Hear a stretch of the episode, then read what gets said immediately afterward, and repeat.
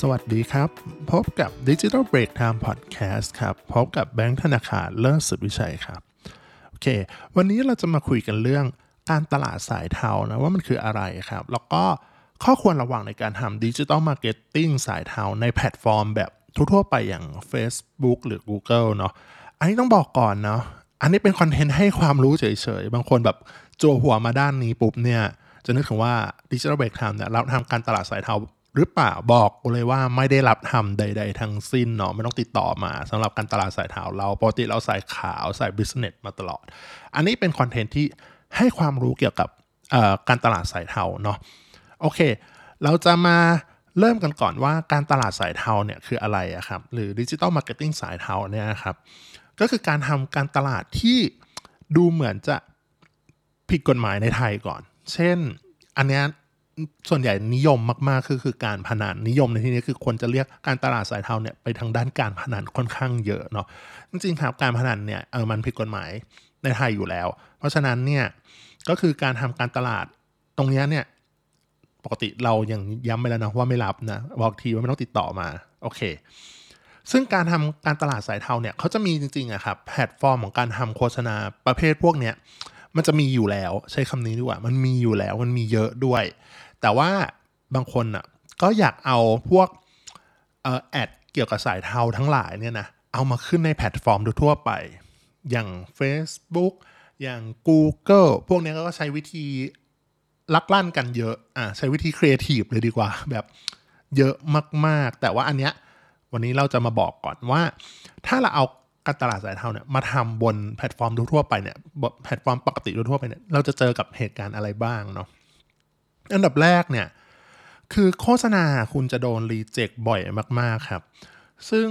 พวกการตลาดสายเทาพวกเนี้เนาะมันค่อนข้างละเอียดอ่อน บนแพลตฟอร์มโดยทั่วไปเนี่ยบางเจ้าทำได้บางเจ้าทำไม่ได้ทำได้บ้างไม่ได้บ้างในบางประเทศ แต่ในไทยเนี่ยน้อยมากๆครับ ถ้ามี keyword อะไรแบบแปลกๆเลยพิลึกพิลึกที่เกี่ยวข้องกับพวกสายเทาโดยตรงเนี่ย โดน reject เลยนะครับ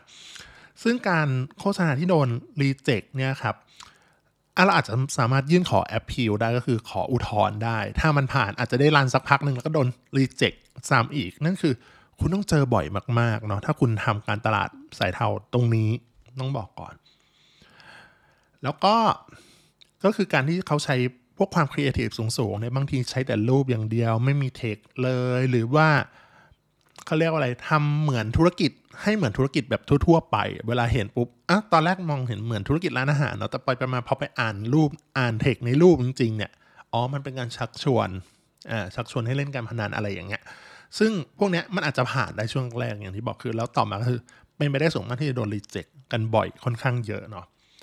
แล้วหนักกว่านั้นนะครับข้อต่อมาก็คือโดนรีเจ็คบ่อยๆ คือโดนปฏิเสธโฆษณาบ่อยๆเนี่ยต่อมาคือโดน แอดแอคเคาท์เนี่ยก็สามารถโดนปิดถาวรได้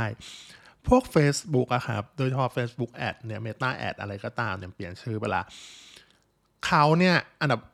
ใครส่วนมากนะ ใครที่ทำงานโฆษณาด้านด้านไม่ต้องสายเทาก็ได้ปกติอยู่เนี่ย จะรู้กันดีว่า Facebook Ad เนี่ยลงโทษก่อน ใช้คำว่าปิดก่อน ปิดก่อนแล้วค่อยคุณค่อยไปยื่นอุทธรณ์เอาทีหลังอย่างนี้เนาะ นั่นหมายความว่า Facebook น้อยมากที่จะแบบอยู่ดีๆมาเตือนอะไรอย่างเงี้ยถ้าส่วนใหญ่เตือนอะ phishing ซะเยอะก็คือมาหลอกเอา password เอาหลอกอะไรก็ระวังกันนิดนึงนะฮะ พอ ad account โดนปิดถาวรเนี่ย คือมันจะมีเขาเรียกว่าส่วนที่เป็น account คุณภาพว่าเราโดน ad reject ไปบ่อยแค่ไหน ถ้าเรายังพยายามที่จะลงโฆษณาประเภทแบบแบบเดิมๆอีกอย่างเงี้ยนะครับ ก็คือมันจะทำให้เกิดการเกิดปัญหานี้ได้ แล้วสุดท้ายก็คือ ad account โดนปิดอ่า บางคนบอกว่า เฮ้ย ad account โดนปิดแล้ว ไม่เห็นเป็นไรเลยก็สร้างใหม่ได้เนาะโอเค เราจะมาพูดถึงข้อ 3 กัน การสร้าง ad account ใหม่เนี่ยทำได้ยากหรือแทบจะเป็นไปได้เลย จริงๆอะ่ะ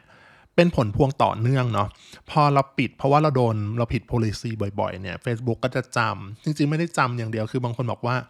สร้าง ad account ใหม่ก็กดไม่กี่คลิกก็ทำได้ มันใช่แต่บางทีอะ่ะกดไปปุ๊บเนี่ยยังไม่ทันจะได้ run ad เลยก็ปิด account ใหม่ไปแล้ว เป็นเพราะว่า Facebook เนี่ยมักจะจับเป็น IP user เป็นอะไรพวกนี้ MAC address ด้วยนะครับ เพราะว่าคือจับหมดเลยว่า เฮ้ย ad account เนี่ยมันโดนสร้างมาเพราะมันเชื่อมโยงกับของเดิม ก็พูดง่ายคือเราคือคนเดิม user เดิมหรืออะไรอย่างเงี้ยบางคนบอกว่า เฮ้ย จะเปลี่ยน user ใหม่หรืออะไรใหม่อ่าจริงๆ ไม่ใช่แค่ Facebook Ad นะ Google Ad ก็เป็น เพราะฉะนั้นเนี่ยการสร้าง account ใหม่เนี่ยเป็นไปได้ยากมากๆ ถ้าโดนโดนตรงนี้ไปแล้ว คุณจะเห็นอ่าถ้าใครอยู่ในกลุ่มพวก กลุ่ม digital marketing พวก Google Ad หรือ Facebook Ad อะไรพวกนี้ครับโดยเฉพาะ Google Ad เนี่ยถึงขนาดมีประกาศรับซื้อ Google Account กันเลยนะ Google Ad Account เพราะว่าพวกสายขาวอย่างอย่างแบงก์นะเป็นสาย business อย่างทำกันมานานมากแล้วเนี่ย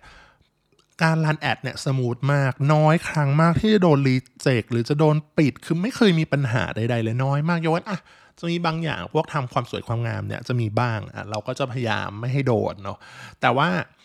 ถ้าเป็นพวกแบบเออเราทำไม่เคยไม่ค่อยโดนเนี่ย พวกกับกันคนที่เคยโดนมาบ่อยๆ เนี่ยเขาจะแบบสร้างก็ไม่ได้ทำอะไรก็ไม่ได้ เพราะฉะนั้นเนี่ยเขาทำได้อย่างเดียวก็คือ ต้องซื้อแอดแอคเคาท์ใหม่ที่รันไปบ้างแล้วด้วยนะ คือเคยใช้งานมาบ้างแล้ว แล้วรับซื้อราคานี่ก็แบบ โอ้ยเอาเรื่องอยู่นะ หลายพันนะเออบางคนบอกว่าก็ให้หลายบาทอยู่เหมือนกัน เพราะฉะนั้นเนี่ย เงินเนี่ยมันมีเขาเรียกอะไรมี volume ตรงเนี้ยเยอะเกี่ยวกับพวกสายเทาเนี่ยเยอะเนาะโอเค ต่อมานะครับ เป็นข้อสี่ก็คือบางแพลตฟอร์มโฆษณานะครับ ต้องมีการยืนยันตัวตนหรือธุรกิจก่อนอะอันนี้บางแพลตฟอร์มเราไม่ไม่อยากเอ่ยชื่อ แต่ว่าบางธุรกิจนะครับที่เอ่อบางแพลตฟอร์มโฆษณาเขาต้องยืนยัน เช่นเอ่อเกี่ยวกับนี้จริงหรืออะไรเงี้ยเพราะฉะนั้นก็คือเราก็ต้องยื่นไปก่อน แต่ถ้าอ่าถ้ายื่นแล้วไม่สำเร็จคือไม่ได้เกี่ยวข้องกันเนี่ยเขาก็จะไม่ให้เราโฆษณา อันนี้ส่วนใหญ่แพลตฟอร์มที่โฆษณาอ่าแพลตฟอร์มที่จดทะเบียนในไทยดีกว่าส่วนใหญ่ก็ใช้ในนี้เยอะอ่าใช้รูปแบบนี้เยอะ แต่ถ้าเป็นแบบว่าเรายื่นยื่นยื่นเอกสารปลอมหรืออะไรพวกเนี้ยมันก็ต่อให้เราโฆษณาได้ในภายหลังก็จริงแต่ว่าก็จะโดนแบนอยู่ดี account อะไรพวกเนี้ยครับ เพราะฉะนั้นเนี่ยต้องบอกก่อนนะว่า โดยสรุปแล้วเนี่ยการทำการตลาดสายเทาเนี่ยโดยใช้แพลตฟอร์มทั่วไปเนี่ยยากมากถึงทำก็ทำได้ชั่วคราวแล้วส่วนตัวคิดว่าไม่ work หรอกไม่ค่อยคุ้ม แต่ว่าเงินในธุรกิจเนี่ยมันเยอะอต้องพูดกันตามตรงเนาะโอเค แต่ย้ำกันอีกครั้งหนึ่งว่าดิจิทัลแบกทามไม่ได้สนับไม่สนับสนุนไม่ได้สนับสนุนการทำการตลาดสายเทาไม่รับทำการตลาดสายเทาใด ๆ ทั้งสิ้นเนาะโอเคครับ ไว้ พบเจอกับคอนเทนต์ใหม่ครั้งหน้าครับ สวัสดีครับ